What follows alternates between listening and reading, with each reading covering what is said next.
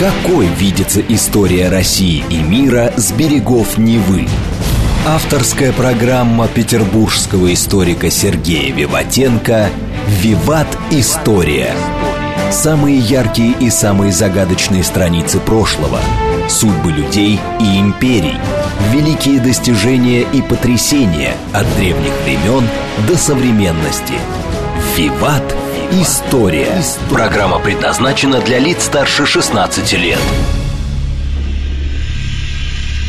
Здравствуйте! Вы слушаете «Радио говорит Москва». В эфире программа «Виват История». У микрофона Александра Ромашова. С наступившим Новым годом поздравляю всех уважаемых слушателей нашей программы и представляю вам автора и ведущего программы петербургского историка Сергея Виватенко.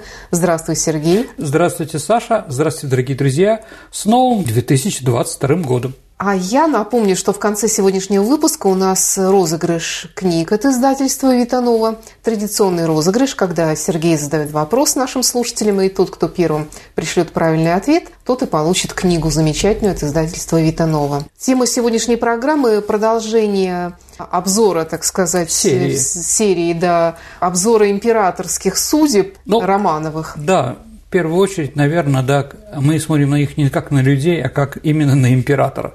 Вот. Хотя сегодня речь пойдет нам про Петра II. Как император он был достаточно мало времени, но какое-то влияние оказывал. Ну вот об этом сегодня и поговорим. Итак, Петр Алексеевич II, или как его называют, последний Романов, да? Ну, последний Романов мужской, по, по мужской линии. Да, последний мужчина рода Романовых. Ну да, давайте о нем поговорим. Итак, Петр II, я думаю, вам всем известно, а это сын царевича Алексея Петровича и немецкой принцессы Софьи Шарлотты Брауншвейг Вольфен-Бютельский. В общем, Вольфы – это такой, такой королевский род, княжеский род Германии, который породнился всей Европой. То есть там рожали очень много, в большом количестве девушек, и поэтому а через нее Петр II родственник громадного количества разных саксонских, польских, английских и так далее, тому подобное, там, датских, шведских и других родственников. А вот. Ну, почему мама оттуда, мы еще поговорим об этом. Итак, он родился в октябре, ну, 12 октября 1715 года в Петербурге. Это первый русский император, который родился в Петербурге. Он был сын наследника престола царевича Алексея которую, как известно, приговорили к смертной казни в 1718 году. Сергей, ну вот всем э, будущим императорам, и не только будущим императорам, всем царским детям давали какие-то имена. Э, ну вот почему Петр, в принципе, наверное, в честь дедушки, а вообще как давали имена? По какому принципу? Ну, Саш, э, спасибо за вопрос, как говорится, да. А на Руси существовало правило – согласно которому имя младенца определялось именем святого, чья память праздновалась на восьмой день после его рождения. То есть, ну, примерно к крещению было связано, да? Ну и по второму, поскольку на восьмой день Иисус Христос получил имя Иисус. Да, как бы это вот церковно-библейская традиция, так называемая. Но в России все это сложно, не всегда так получалось. Ну, Иван V, старший брат Петра первого, да, а родился 27 августа, а память Иоанна Предтечи, которого его назвали, празднуется 29 августа, ну плюс-минус, но больно человек был хороший, понимаете, да, честь него назвали. А Петр родился 30 мая, Петр I. А апостола Петра отмечается 29 июня. Следовательно, какой-то либо жесткой соответственности дня рождения и дня тезоименитства никогда в России не существовало. В то же время день именин не отстоял от дня рождения более чем на два месяца. Ну, я думаю, это тоже понятно. Это значит, что как бы имя наречения царских детей в определенном временном пространстве подыскивалось подходящее имя, Подожди. которое обуславливалось не церковным календарем, а другими династическими, генеалогическими соображениями, политическими соображениями и многими другими.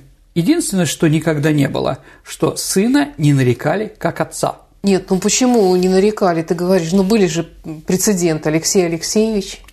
А, понимаешь, Саш, а здесь нет противоречия, потому что царя а, Алексея Михайловича именовали в честь Божьего человека Алексия.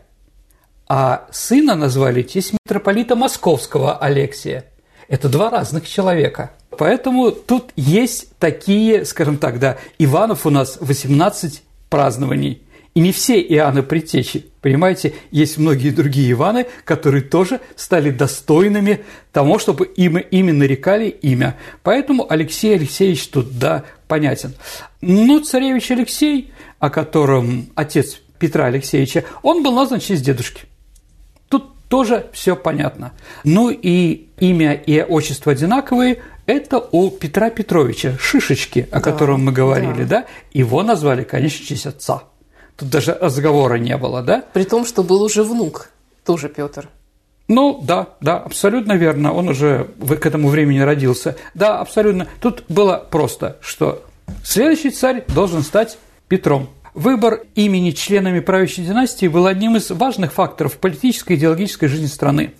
А династические имена слов ну, может, так можно назвать это, наверное, определялся не только происхождением носителя имени, то есть его принадлежащей к правящему роду, имевший определенный набор семейных, да, поэтому у нас столько Иванов, в честь Ивана Калиты, да, а потом столько было Александров и Петров, но также и большую роль играли аспекты нового характера – Имя показывало положение данного человека в самой династии, его статус и в то же время отражало существующие идеологические ориентиры и политические задачи. Иными словами, Саша несло в себе значение, значительное идейное содержание. Ну, единственное, что я скажу, Саша, а, что вот все, что я сказал, имеет какую-то логическую связь. Только неясным остается принцип одного имени – Петра. Петра Первого.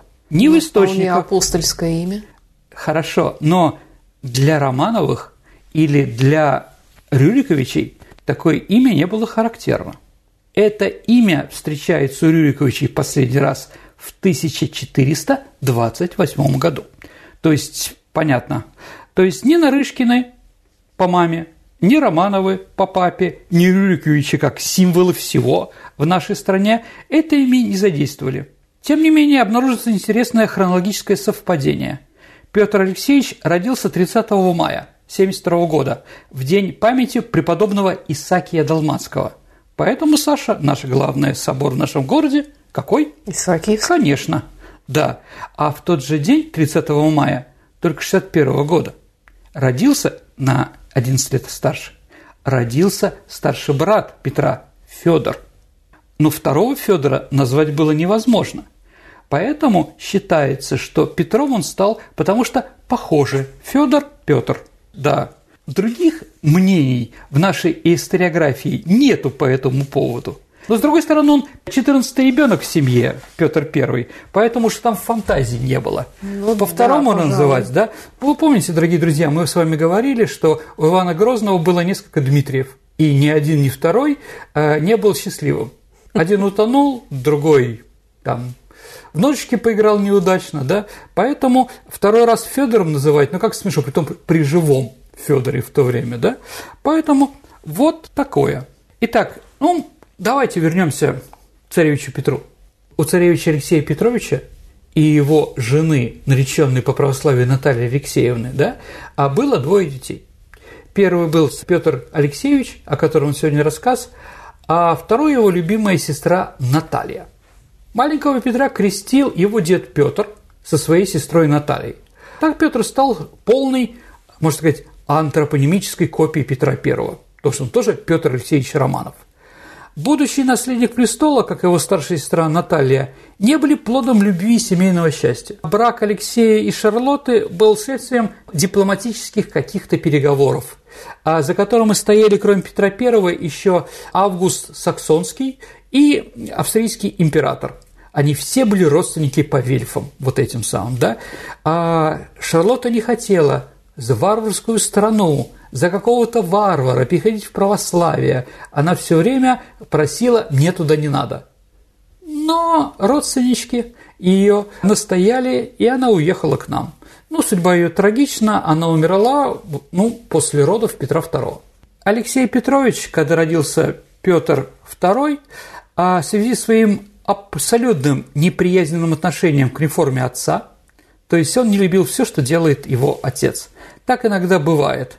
И словно издеваясь над его желанием иметь по-европейски образованных наследников, представил к сыну двух всегда пьяных мамок из немецкой слободы, которые, э, чтобы меньше возиться с Петром II, подавали ему вино, чтобы он быстрее засыпал. Ну, понятно, что это тоже сыграло на нем какую-то роль. Занималась им также вдова трактирщика, а потом бывший моряк, который преподавал письмо, чтение и танцы. Но, в общем, Алексей решил загубить своего сына на зло своему отцу. Нет, ну вообще мне даже в голову не пришло, что в, в царском семействе, в благородном, какие-то жены трактирщиков воспитывают детей. Но он же хотел по-европейски, да? Не те, кто были всегда учителями, да, какие-то думские бояре там, но Никита Зотов, например, хотя он тоже был алкоголиком, да, у Петра Первого. Вот он и взял первых попавшихся немок. Ну, они его научат немецкому языку, разным политесам, моряк ему научит танцам, ну и так далее. После смерти царевича Алексея он был казнен в 1718 году, у нас об этом есть передача. Петр I обратил внимание на своего единственного внука. Он приказал прогнать нерадивых мамок, а Меньшикову повелел подобрать ему учителей. А вскоре к великому князю были представлены дьяк Семен Маврин и карпатский русин Иван Зейкан – которые были грамотные и достаточно известные. А Петр I уже тогда заинтересовался внуком, потому что он потерял своего сына, Шишечку. Потерял? Еще не потерял, но просто, еще раз, он убил своего сына. Но он имел какие-то, видимо, внутри себя какую-то борьбу такую, да? Ну и, конечно, ему жалко было. Сирота. Да, и ему говорили, Петр Алексеевич, да, ну вот у вас есть внучок, ну, забьют его там, да, до смерти доведут. Вам это типа нужно? Он же ничего вам плохого не сделал. Воспитайте его самостоятельно. С папой не удалось? Удастся, может быть, с внуком. Ну да, чувствую, какая-то доля вины у него была. Но по прошествии некоторого времени Петр решил проверить знания внука и пришел в ярость. Тот не умел практически говорить по-русски. Ну, немного знал немецкий язык, язык там нохенмаль типа, добавить там латынь. И самое большее, чего он знал, это татарские ругательства – вот. Ну, видимо, там научили ему каких-то слов, да? Петр I был взбешен. Еще раз, он строит европейскую страну, где Романовы должны быть символом образованности и прочее. А внучок вот такой. А поэтому он, ну а Петр в бешенстве был такой человек страшный, что ли, да? Во время гона Петр был опасен. И он побил э, палкой и Маврина, и Зейкона, но более достойных наставников Петр Алексеевич так не получил. Почему Петр Петрович родился, да? И его надо было воспитывать. А вот. После смерти Петра I вице-канцлер Астерман предлагал для примирения интересов родовитой и новой служивой знати, о нем мы говорили в прошлый раз, да, чтобы это сделать, это женить великого князя Петра Алексеевича а на цесаревне Елизавете Петровне. Ну, это кровосмешение абсолютно. Ну, давай, не, не абсолютное. Ну. А, папы одни, да, мамы разные. Ну, это понятно, это всех смутило. Принципе, немцу как бы, ну, почему нет, да? А, вот, а русские православные, конечно, этому воспротивились, церковь воспротивилась. Поэтому эта идея как бы существовала, но она не всплывала до того, что давайте что-то сделаем в этом отношении. Ну, Елизавета была теткой Петра, чтобы было понятно, да? А незадолго до смерти Екатерины Алексеевны, императрицы, члены Верховного Тайного Совета, Сената и Синода, также президенты коллегий и штаб офицеры гвардии собрались во дворце для совещания о том, кто должен стать императором после смерти Екатерины. Враги Меньшикова стали обсуждать идею коронации одной из цесаревин – но большинство высказалось за Петра Алексеевича, который должен стать императором в 16 лет. Ну как, Петр I или Иван Грозный, плюс-минус год. А вот, а до этого власть должна быть находиться под опекой Верховного Тайного Совета. Понятно, что это всех устроило, членов Верховного Тайного Совета. Единственное, что Петр II, став русским императором, должен был подписать, присягнуть, что он не будет мстить никому из подписавшей смертный приговор его отцу Алексею Петровичу. Ну, понятно, что Меньшиков и все остальные, кто подписывались, Ягужинский и так далее и тому подобное, понимали, что ребенок-то может вырасти и начать мстить, что, конечно, их не устраивало. Так Он вступил на престол, когда ему было 11 лет, 6 мая 1727 года. Сразу, гладко и без всяких... Э, Но здесь, в общем, да, они успели договориться. Екатерина умирала не один день, поэтому все группировки, которые там были, еще раз, да, новая знать в лице Меньшикова, Ягужинского, ну, там, Толстого и других, а с другой стороны, старинные роды, Голицыны, Долгорукие, Репнины и многие другие. Они смогли договориться. То есть опять по второму разу пригонять зданию, где заседает Верховный Тайный Совет, гвардию, как это сделал Меньшиков, не пришлось. Притом за эти два года, которые Екатерина I правила, правил Меньшиков. Ну и в конце концов он еще, даже мы помним по прошлому нашей программе, он, Екатерина в последний день подписала аресты Толстого и Дивидьера, которые с Меньшиковым были в спорах политических. Так или иначе, вначале все было понятно. Меньшиков главный, пока подрастает Петр II. Так вот, Меньшиков в своем завещании, который назывался «Тестаман», заставил Екатерину первую подписать, и там, в этом тестаманте, ее завещании было два важных для Меньшикова пункта.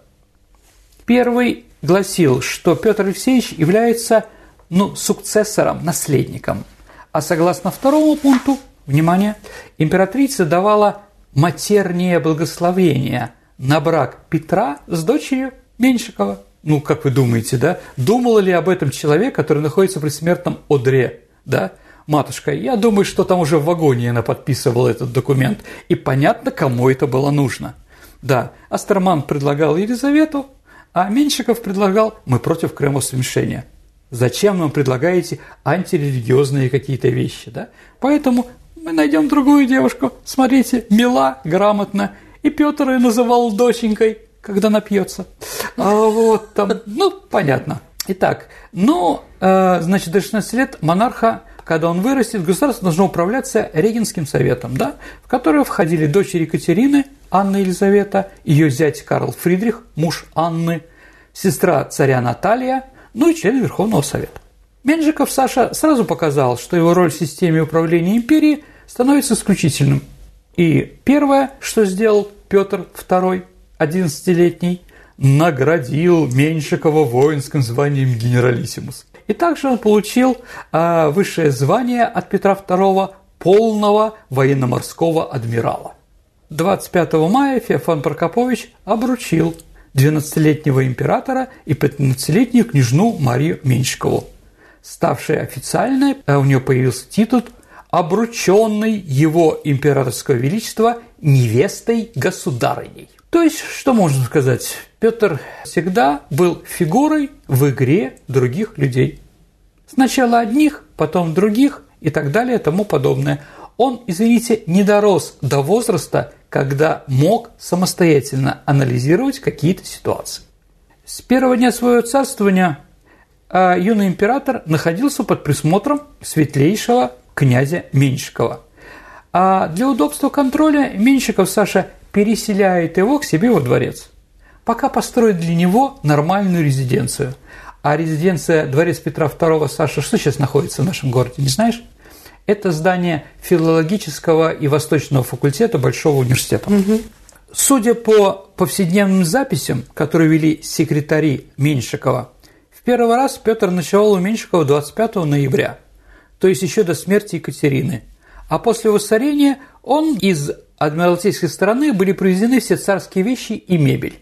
Но дворец царя, царевича Алексея, а потом уже и Петра, да, а находился в районе Литейного проспекта. Но это все равно считается адмиралтейская сторона. И этот дворец, сейчас его, к сожалению, нет, но он был очень интересен. Он состоял из двух частей ну как в России принято, женской и мужской. У женской, у мамы Шарлотты, да, Натальи Алексеевны, были широкая зала танцевальная, место для хор, большие окна, ну, как принято в Европе, да. А вторая часть, где Алексей Петрович жил, да, это были убогие, маленькие, маленькие клетушки. В каждом свечка у лампадки только. Где-то есть окна, где-то нет. Душные, без всего. То есть прекрасно показано, да? кто представитель какой эпохи, кто европеец, а кто еще москвич или московит, как тогда говорили в Европе. А так, что стало с этим зданием? Ну, разрушили, по ветхости ушло. Ага. Ну, тут и не то, что это какое-то такое там недавнюю гордиться славой там, да? Нет, просто пришло время, э, я больше скажу, Литейный проспект, дорогие друзья, шел при Петре Первом немножко, если глядим на, на Неву, немножко правее. Вот около здания Литейный 44, если вы пойдете во двор этого здания, это здание находится между обществом знаний и училищем, где стюардесс у нас обучают. Так вот, если вы идете во двор, вы увидите там ограду чугунную. Это как раз старая граница Литейного проспекта. Там усадьба была с чугунной оградой. То есть это вот место сохранилось такое. Ну еще, первые же дома у нас были мазанки, Саш, в нашем городе. То есть сделали из камыша, мазали глиной, да, а потом сверху белили ну, как хата. Ну, если это жил там европеец, он рисовал еще вокруг окон какие-нибудь там рамы красные там или еще что-то. Ну, такое. А если жил там простой россиянин, и этого было не надо. Ну, единственное, что европеец еще, наверное, покрывал свои крыши черепицей, а русские могли и дранкой. Поэтому этот дом не сохранился. Но очень много домов, которые были построены при Петре Первом, они или сами рушились, или их разбирали в начале XIX века. Ну вот, наверное, конечно, жалко. Да, такой вот у нас Петровских домов осталось или время Петра II не так много. Ну, его дворец Петра II, да, на который находится на университетской набережной, затем Кикины палаты, летний дворец Петра I, здание 12 коллегий, которое практически было построено при Петре II. Я только единственное скажу, нет, они даже построены было при Петре II, единственное скажу, что это было не одно здание, как сейчас, а шесть разных, расстояние между которых было по два метра. Но мы поговорим об этом еще про Анну Иоанновну, да, угу. что она сделала, да, с этим зданием. В общем, да, ну, да, и Меньшевский дворец, конечно, с Петропавловской крепостью. Вот, наверное, что-то можно еще вспомнить, да, там дворец деревянный, домик Петра Первого там, но это все одна сотая от того, что было при Петровском Петербурге. Но, с другой стороны, поверьте мне, многое сохранить было ни к чему в принципе. Ну, в принципе, наверное, Литейный был не самый центральный такой магистралью города, Саш, если тогда тут он вообще есть был. маленькая, да, Литейный, понятно, он получил свое название, кузнечные цеха, и там было литье, пушек и так далее. Но, Саш, на самом деле аристократия у нас и жила на Литейном проспекте между Фонтанкой и Литейным проспектом. Почему? Но это стало понятно в нашем городе лет через 10-15 после его основания. Туда вода не доходит при наводнении. Да, да. Это самое главное. Поэтому они все, где бы ни получили места, они переселялись. Меньшиков нет, он просто сделал громадную для себя цокольный этаж. Меньшиковский дворец, он возвышался над землей Васильевского острова и над рекой.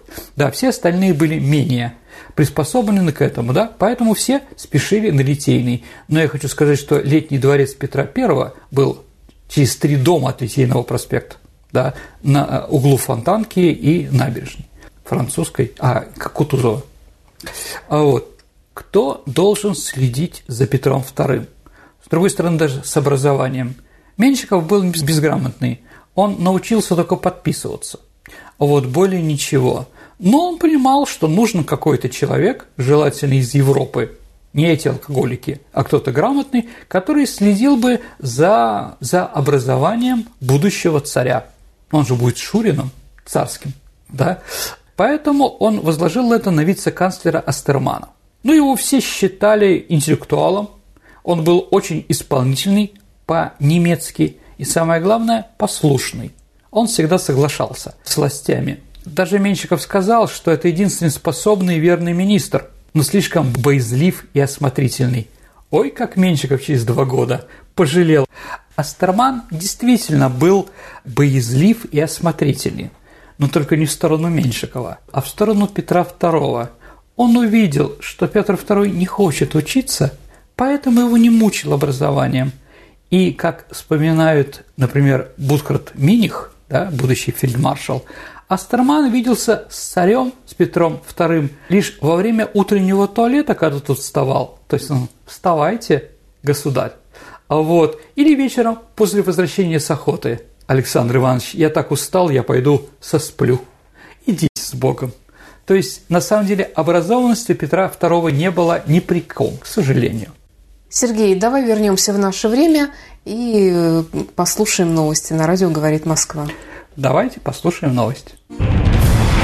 Какой видится история России и мира с берегов Невы? Авторская программа петербургского историка Сергея Виватенко «Виват. История». История. Продолжается программа «Виват История». Вы слушаете «Радио говорит Москва». В студии по-прежнему автор и ведущий программы Сергей Виватенко – и я, Александра Ромашова. Тема сегодняшней программы – Петр II. Да, дорогие друзья, давайте вернемся в первую треть XVIII века. Вероятно, и дальше бы Меньшиков воспитывал себе ручного императора, если бы в середине июля его не свалила болезнь. Он болел 5-6 недель, то есть хватку ослабил в это время. Но именно это время и хватило Астерману, чтобы рассказать царевичу о том, кто же убил папу героического – да, кто такой Меньшиков? Да, что он главный враг? Да, и тут еще долгорукие другие начали. Да, батюшка, да, ведь твоя бабушка находится в монастыре, Евдокия Лопухина. В общем, Меньшиков оставил Петра на свою дочку Марию. Но Петр II пренебрег а Марии, да, и оказался свободным. И развязка наступила в конце августа, в начале сентября 27 года. Меньшиков поправился, и поначалу он придал значение демонстративной дерзости, которой исходила от царя. Он начал дерзить. Он не понял, почему сначала. Он был спокоен, потому что рядом с ним Астерман, говорил Меньшиков, поэтому он мог себе позволить жить в Оренбауме. Ну, вот в Меньшиковском дворце знаменитом, да? А Астерман тогда был обергауфмейстер, да, высший по двору.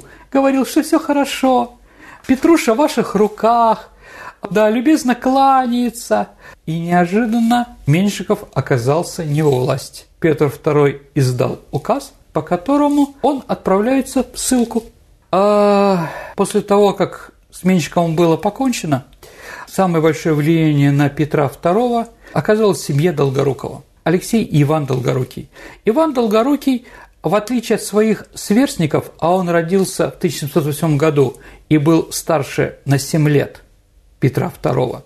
Вот. А вы понимаете, что в том возрасте, который был Петр II, очень сильное влияние старшего товарища. Так вот, в отличие от всех остальных, Долгорукий жил долго с ранних лет за границей, в Варшаве.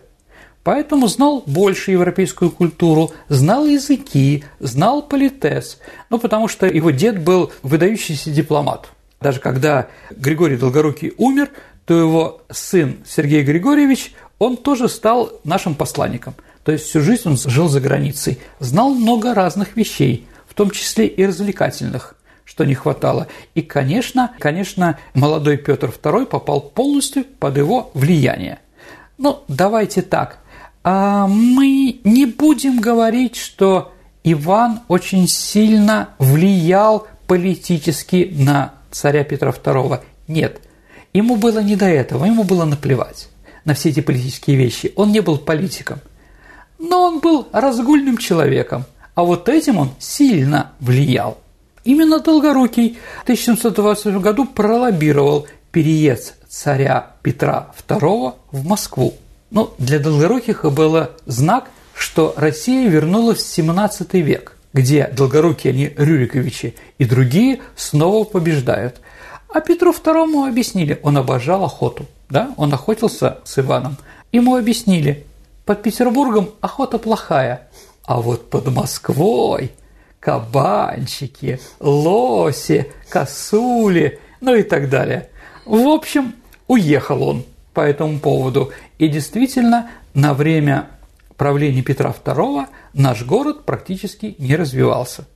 Из 50 тысяч человек, которые были, ну, еще поговорим в следующей передаче про Анну Иоанновну, которые жили в Петербурге при Петре I, когда царевич Алексей умер, оставалось жить три с половиной тысячи. Ну, в основном военные, или те, кому некуда было сбежать. Ну, понимаете, Петр заставлял дворян переселяться в Петербург, бояр. А когда Петр II поехал в Москву, они с радостью бросили это гиблое место. Поэтому, ну, я думаю, ты понимаешь, да, что в этом отношении влияние на Петра II аристократов Ивана Долгорукова было самым главным. То есть, если бы Петр II пожил подольше и по-прежнему любил бы охоту под Москвой, то, да. вероятно, наш город ну, вообще был бы совсем другим. Ну, наверное. Давайте так, история не терпит слагательное да, наклонение, конечно. но направление вы выбрали правильно. Думаю, что тенденция такая была. Испанский посланник Делирия говорит о взаимоотношениях Ивана и Петра в это время. Расположение царя к князю Ивану таково, что царь не может без него ни минуты.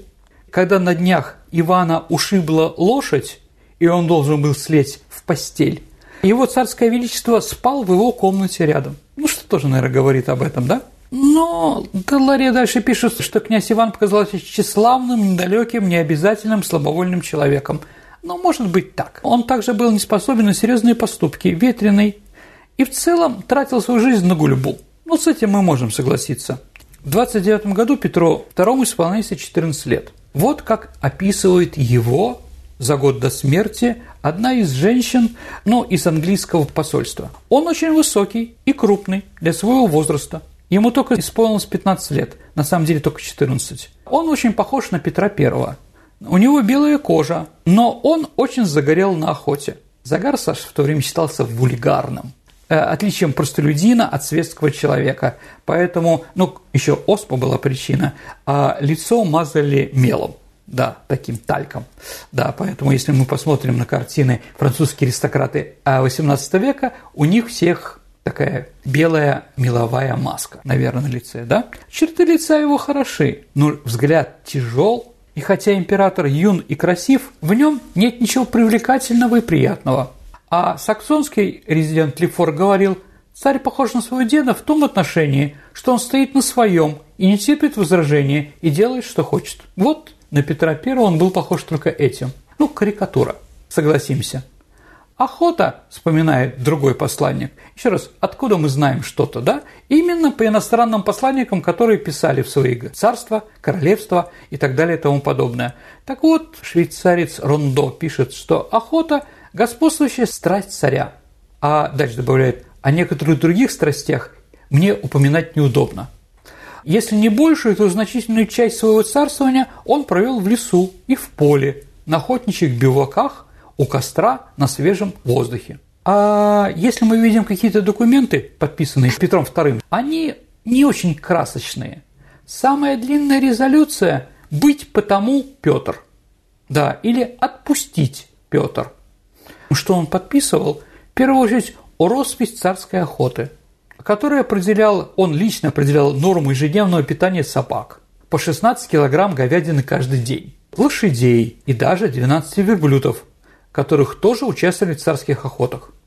А за осеннюю охоту 1729 года Петр и его свита с ворой в 600 собак затравили 4000 зайцев, 50 лисиц, 5 рысей и 3 медведя. Дипломаты и другие представители Европы ждали того дня, когда наконец можно увидеть царя и переговорить с ним. Вот типичные сообщения о времяпрепровождения, которые отправили дипломаты в свои столицы – ну, примерно взятые наугад. Испанец Делирия, 24 мая. Этот монарх еще не возвратился с охоты. 31 мая. Царь воротился с охоты дня два и послезавтра уезжает опять. 7 июля. Получено донесение о смерти Анны Петровны, ну, тетки, да, принцессы. Но это отнюдь не заставило царя отложить поездку на охоты, хотя и без принцессы Елизаветы, которая убивалась по сестре. 14 июля царь еще не возвратился с охоты, но, наверное, надеемся, что возвратится на этой неделе. 21 июля этот монарх еще не возвратился в город, но ждем его на днях. 11 июня следующего года царь вчера уехал на охоту за две мили от города. 1 августа здешний государь развлекается охотой, ну и так далее, тому подобное. Иван Долгорукий сосчитал, что за 20 месяцев правления Петра он на охоте провел 8 месяцев. А вот и дипломаты вообще уже не знали что. И вот этот Делирия обращается в Мадрид и говорит, я здесь абсолютно бесполезен. Вам, государь, противно меня здесь оставлять, потому что мы монарха не видим никогда. Повторяю уже, говорил уже несколько раз, что здесь достаточно секретаря или какого-то резидента. Какая тут дипломатия? Только охота. А Астерман, договариваясь с австрийскими дипломатами, а Австрия тогда наш союзник, говорит, ну надо как-то его, чтобы он полюбил Австрию и мог с нами разговаривать и прочее. Говорит, Астерман говорит, а выпишите егеря какого-нибудь профессионала из Вены, который профессионально научит его охотиться и через это полюбит Австрию. Через 6 месяцев, говорит, ничего не получил. Абсолютно. Также предлагалось построить ему под Москвой потешный военный городок, как у дедушки. Но ему было неинтересно военное дело абсолютно. Девушки, там по девкам ходил, да, и охота. Вот его все развлечения. Ну и понятно, что когда царь думает о медведях и зайцах или еще о чем-то, работы тоже чиновники-то это чуют, да, если тебя не ежет, как царь Петр I в узде, они как бы расхоложились. Если посмотреть журналами Верховного Нотариального Совета, Сената или Министерств коллегий, возникает ощущение резкого замедления оборота запущенной Петром великой государственной машины. Заседания проводятся все реже, вопросы на них только второстепенные или вообще ничтожные. Члены Совета уже ленятся ездить в присутствие и подписывать протоколы. Домой ее везут, они там подписывают. Да, а кого-то мнение вообще не интересно. Никто больше свое мнение вообще не говорит. Но и работа практически не было. И надо сказать еще, что уже при Екатерине I это началось, а при Петре II продолжилось, так называемые контрреформы. Потому что страна устала от реформ.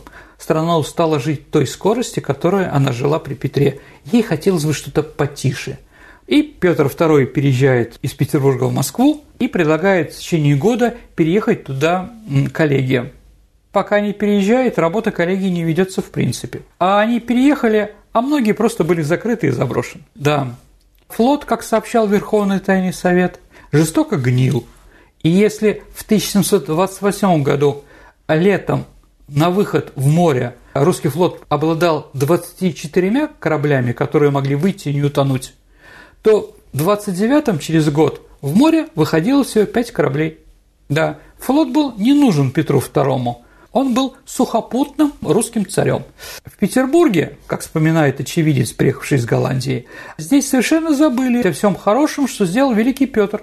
Каждый думает о собственном интересе, и никто не интересе государства. Главное, что было, это перераспределение конфискованных земель и собственности Меньшикова – вот это было активно. Вот чиновники писали. И пошло-поехало. Государь-батюшка, прошу мне выделить здание, которое было у Меньшикова, моей семье, которая пострадала от этого. Вот. Ну, если ты говоришь, что он постоянно находился на охоте, Петр II, то как вообще какие-то вопросы решались? Ну, при говорилось, надо ездить, чтобы решить какой-то вопрос, надо чаще ездить в девичий монастырь, на девичий монастырь, а там бабка жила. Евдокия Лопухина, как вот пишет Черкасову, который страдал, «Лучше вам бы до зимы в Москве и часто ездить молиться в Новодевичий монастырь, чудотворному образу Пресвятой Богородицы. Может, там встретите матушку». Бабушка, у нее был дурной характер, жесткий такой, да, поэтому они расстались с Петром. А была, ну, темпераментная, экспансивная. Им бомбардировала все время письмами Петра II, его воспитателем. Требовала сделать то, сделать это и так далее и тому подобное. Вначале Петр II выполнял это, а потом ему стало неинтересно. Когда же она все-таки добилась встречи с Петром, с внучком, он пришел на эту встречу с Елизаветой Петровной, то есть незаконно рожденной или там дочкой от второго брака, что, понятно, Евдокии не понравилось вообще. Но Петр II как-то это пропустил мимо ушей. Но она получила статус вдовой царицы с титулом Ее Величества. Но значение ее стало тоже ничтожной. И попытка пролоббировать Лопухиных тоже осталась неудачной, потому что это не пожелали долгорукие. Зачем делиться властью? Нравы золотой молодежи полностью разделял и царь, тянувшийся со старшими товарищами. Именно поэтому, Саш, подлинным переполохом в высшем свете вызвали слухи о неожиданной вспыхшей нежной дружбы тетушки Елизаветы и племянника. Елизавета веселая, милая красавица, тогда с пепельными волосами, никогда не была ханжой и пуританкой. Она любила охоту, танцы, И в донесениях послания говорится, что принцесса Елизавета сопровождает царя в каждой охоте. Да, иногда они остаются одни, ночевать в каком-то охотничьем домике. А при них оставалась одна русская дама, которая следила за Елизаветой, и две служанки. То есть опять выросла эта идея Петра II и Елизаветы. Но это оказалось, в общем-то, немножко так. Елизавета этого не хотела. И когда ей предложил граф Кинский, австрийский посланник, который должен был на нее влиять, она сказала, мне это не нужно в принципе. Вот, мы с Петрушей дружим, ну, с постели или без постели, неважно, дружим, да, и более мне от этого ничего не надо. Еще раз, Елизавете было, она была старше, но вот на это не пошла. И пытаясь заменить Елизавету кем-то, Долгорукие познакомили ее со своей 17-летней сестрой Екатериной. Как вспоминают, хорошенькая девушка, ростом выше среднего, стройная. Большие глаза ее смотрели томно. Позже выяснилось, Екатерина показала себя неуживчивой, капризной и склочной. Но это понять тоже можно, ведь она эти черты характера показала, когда Долгоруких отправили в ссылку в Березов. Там уже Меньшиков умер, это было понятно. Веселая компания – это часто останавливалась в Горенках, а там проводила время в танцах, карточной игре, пирах и на охоте. Да окончилось все это тем, что 19 ноября 29 года Петр II вернулся с очередной охоты с Екатериной, собрал совет и объявил, что женится на Екатерине Долгорукой. Угу. Как заметил человек, который в это время жил, второй том глупости. Первая была Меньшикова, а вторая была Долгорукая. 30 ноября 29 года Лефортово торжественно пришло об уручении царя и принцессы-невеста. Долгорукие начались готовиться к свадьбе в январе 30 года. Но присутствуя вместе с невестой на льду Москвы-реки в день традиционного празднования водосвятия 6 января Петр II сильно простудился. Нет, он не нырял. Другие ныряли, он не нырял. Но вот он простудился. На следующий день у него обнаружили признак оспы. Оспа Саша была та болезнь, которая косила всех. Оспу, конечно, не лечили. 17 января уже практически, ну, как бы извлеченный Петр II снова занемог, и в ночь с 18 на 19 января он умер. Последними словами ему были «запрягайте сани, хочу ехать к сестре». Сестра его умерла раньше. То есть тут как бы уже с одной стороны бред, а с другой стороны он летит к ней на небеса. Мужская линия, как ты, Саша, правильно сказала, прервалась. Трудно сказать, что ждало России, если бы Петр II правил много лет. Зная некоторые факты жизни юного императора, вряд ли было питать иллюзии относительно благополучного будущего нашей страны. Армия и флот находились в кризисе. Военная коллегия после ссылки Меньшикова оставалась вообще без руководства. А после переноса столицы в Москву и без вице-президента, который остался в Петербурге – в армии не хватало амуниции, многие способные молодые офицеры были уволены, зарплату платить было нечего. Строительство кораблей было прекращено, строились одни галеры. Зная это, это практически привело к войне со Швецией. Она произойдет позже, но шведы как бы хотели отвоевать завоеванные нами земли, да, поэтому, да, они радовались этому. Ну и перенос столицы в Москву тоже не способствовал флоту, потому что он был где-то непонятно где.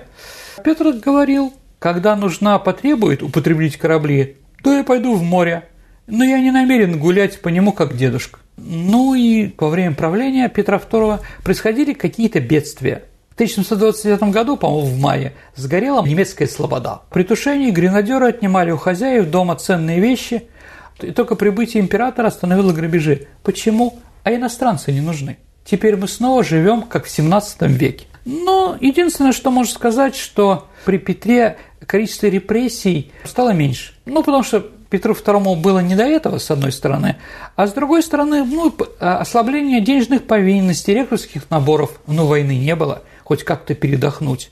И при Петре II был ликвидирован знаменитый карательный орган Преображенский приказ. Его дела были разделены между Верховным Итальным Советом и Сенатом. В это время было Китай, а потребовал вернуть Сибирь. Граница где должна была где-то в районе быть Тобольска. Но благодаря графу Рагузинскому э, при Петре II был все-таки заключен договор, по которому границы оставались прежними. То есть граница была Кяхта, это южнее Байкала. Ну, можно еще сказать, что православная церковь находилась в унижении.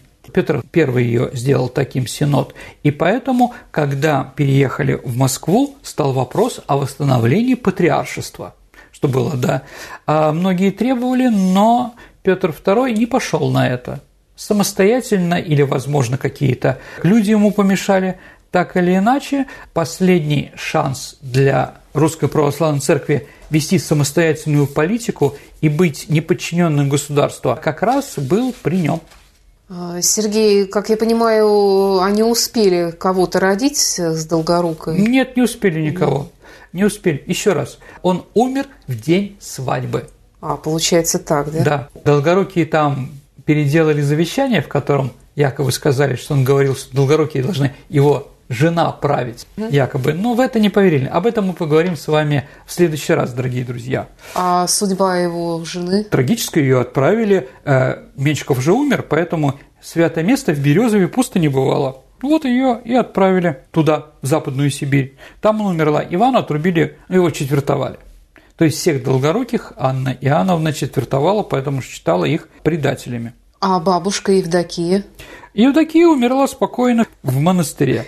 А чем еще Петр II отметился? Ну, давайте так. В 1727 году в России был сформирован первый гусарский полк. Он состоял из сербов, которые приехали к нам. Здание Кунсткамеры было построено. Вот то, которое мы сейчас видим, оно было построено, оно начало строиться раньше. В 1728 году. Зачем оно нужно было Петру II, не ясно, но а, был построен. И понятно, что старые аристократы пытались выдавить этих самых новых русских. И вот Ибрагим Петрович Ганнибал, о котором фильм «Как царь Федор араб женил», или какие-то другие, знаете, произведения араб Петра Великого, да, Пушкина, да, его прадедушка, а он был в 1728 году отправлен в ссылку в Иркутск. Ему приказали построить Селенгинскую крепость но он был инженером, очень профессиональным, да, но его с глаз долой. Нам больше афро-люди не нужны в принципе, да, поэтому вот еще такой случай произошел. Ну, еще при Петре II активно началась первая Камчатская экспедиция. То есть Петр I их послал поехать посмотреть, есть ли пролив между Америкой и Азией. Вот, но он умер, Екатерина I их послала. И вот они наконец-то прибыли при Петре II на Охотское море, там построили корабли Петр и Павел. И вот началась эта вот экспедиция, которая увидела, ну, Витуса Беринга, да, которая увидела Берингов пролив, Чириков – это второй корабль, да, второй человек, он первый достиг Аляски, хотя считается, ну вот эм, алеуты, которые живут на Алеутских островах в Америке, да, они белых называют одним словом «казак». Типа казак. Да, казак. То есть, возможно, конечно, Дежнев первый, который пролив это был, возможно, они с Анадыря, Анадырского острога, который построили, может, туда ездили, так или иначе. Но все равно считается, что Чириков – это первый европеец, первый россиянин, который вступил на американскую землю в районе Аляски. Спасибо, Сергей, за интересный рассказ. Мы обязательно продолжим этот цикл передач, посвященный императорам и императрицам Российской империи. Ну а теперь время нашей исторической викторины, в которой мы разыгрываем книги от издательства Витнова. Давай напомним вопрос последнего выпуска У нас был про Новый 2021 год, года, про да, Петра новогоднего Первого. выпуска. Угу. Вопрос был такой, Саша. В повести Анны Старобинец девочка встречается с родителями в Новый год. После Нового года девочка жалуется, что ей не сказали, кто из них победил в бою. Назовите их словом французского происхождения. Правильный ответ – куранты. Они же бьют в Новый год, куранты бьют. Угу. Вот, и она спросила, кто из курантов победил. Угу. А есть ли у нас победитель? Ты знаешь, мало прислали нам ответов так. правильных, но я нашла вот Иннокентий, фамилия начинается на букву К. Иннокентий К. Поздравляем вас с прекрасной книгой издательства Витано. Ну а теперь новый вопрос. Угу.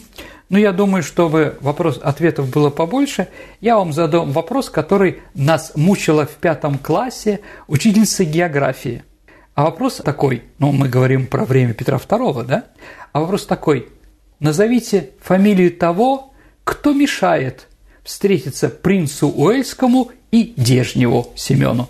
Ваши ответы отправляйте на наш электронный адрес радио Виват собака mail.ru или оставляйте в нашем сообществе ВКонтакте. Можно прислать в личном сообщении Сергею Виватенко или мне, Александре Ромашовой. Но на сегодня все. Это была программа «Виват История». До встречи в эфире. До свидания, дорогие друзья. Берегите себя.